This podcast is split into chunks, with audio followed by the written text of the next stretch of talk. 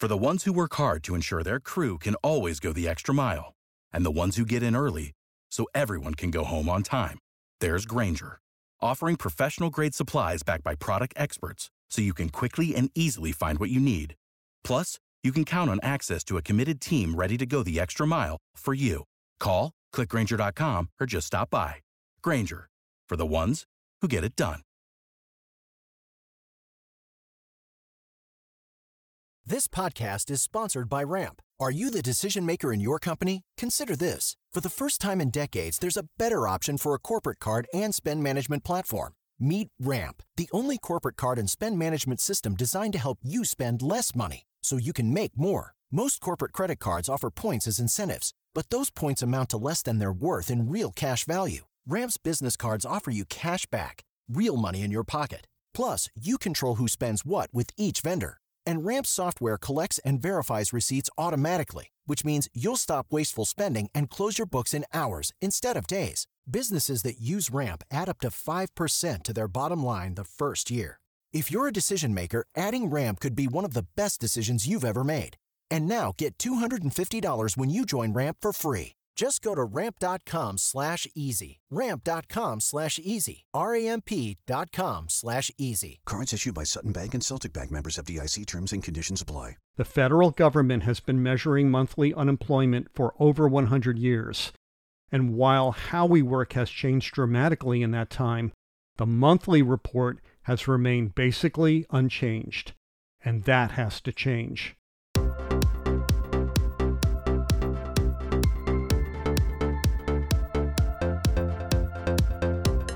I'm Dan Smolin, and this is the Dan Smolin Podcast. We help people to navigate the future of work, to work that is profound, protects the planet, empowers people and communities, and is fun to do, meaningful work. The stories that our guests tell and the insights that they provide will inspire you to connect with work and experiences that stoke your passions and make the world a better place. For the future of work is meaningful work.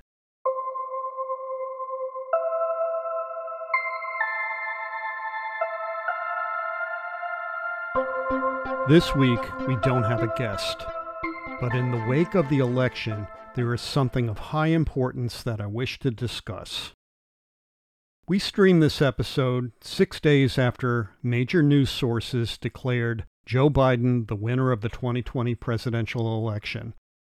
And since, the president elect has focused his time and energy on forming task forces to mitigate the spread of COVID and to structure a supply chain to deliver, when ready, a vaccine to 330 million Americans.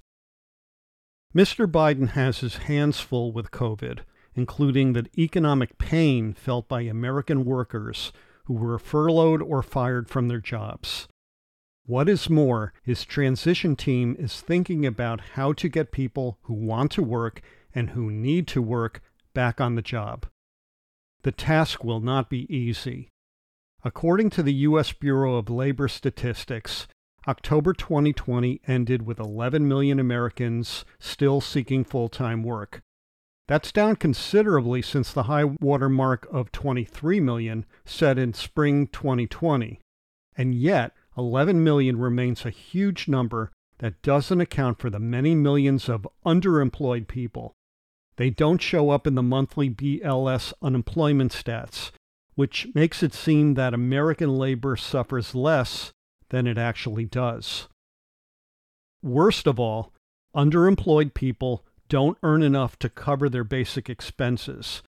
Before the pandemic, Payscale.com published results of a survey indicating that 46% of the American workforce considered itself underemployed. That's an astonishing 71 million people. Aside from COVID, the crisis ready to challenge President elect Biden's administration most is American underemployment. The federal government has been measuring monthly unemployment for over 100 years, and while how we work has changed dramatically in that time, the monthly report has remained basically unchanged. And that has to change. I think that the Biden administration should completely reimagine how we measure the impacts on the American workforce, and the first thing that it should do is ditch the Bureau of Labor Statistics monthly unemployment report.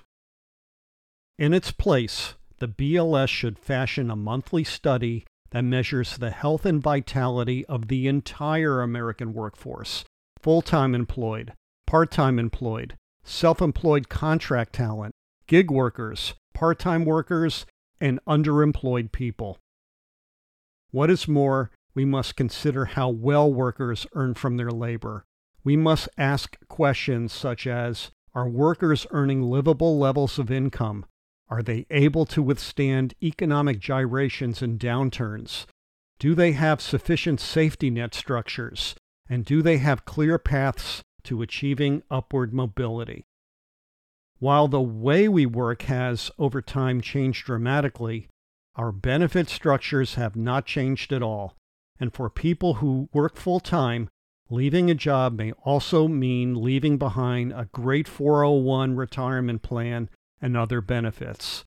People who leave or are let go must have their investments dumped into a Roth or a traditional IRA account when access to the employer's professional fund management ends, financially unsavvy workers are left to their own devices and render often disastrous investment decisions.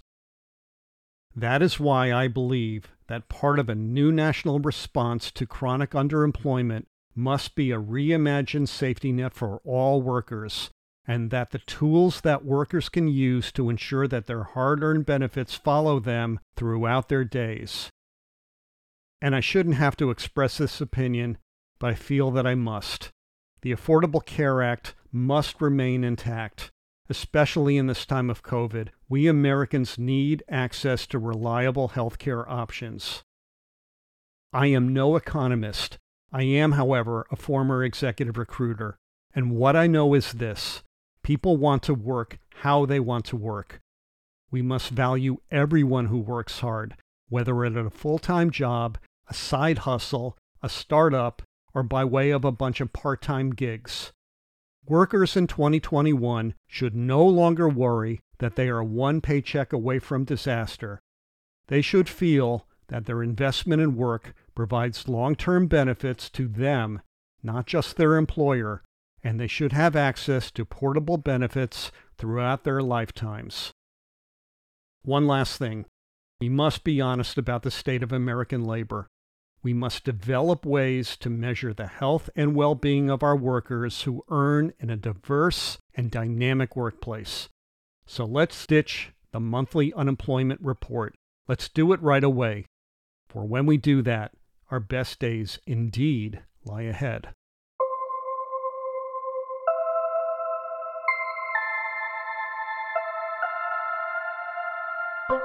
Links to important social media are provided in the show notes for this episode at dansmolin.com. Please join us again for more inspiring stories from people who are real time reimagining the work that we do and hope to do. You can subscribe to us wherever you get your podcasts by keywording the Dan Smolin Podcast, or listen to current and past episodes on our website at dansmolin.com. I'm Dan Smolin, and this is the Dan Smolin Podcast. Thank you for joining us on an amazing journey to the future of work doing meaningful work. And do remember this our best days lie ahead. Let's connect again next week.